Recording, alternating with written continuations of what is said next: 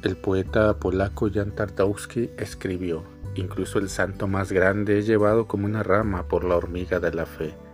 Ante la imposibilidad de curar, Jesús dijo a sus discípulos, si tuvierais fe del tamaño de un grano de mostaza, podréis decir a esta montaña, ve de aquí e irá.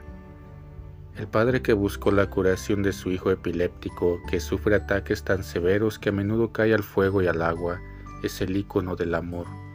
La imagen del Evangelio lo tiene de rodillas suplicando a Jesús. Es el amor atravesado por la búsqueda de un milagro, el deseo de encontrar una vida mejor para quien tanto amaba. Es el icono de Dios mismo que, como Padre, no deja a ningún hijo en la frontera del amor, especialmente a los que sufren. Tal vez sea esa la incapacidad de los discípulos, buscando una fe grande, piadosa, llena de pureza, no supieron experimentar la compasión y consolar a los que sufrían.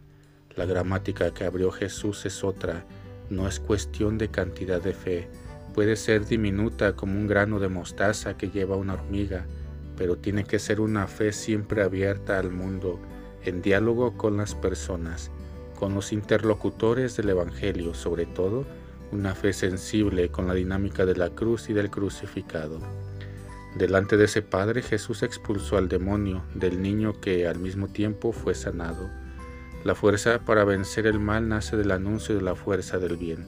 La fe no es una varita mágica, es la escuela para aprender a amar, un poquito todos los días.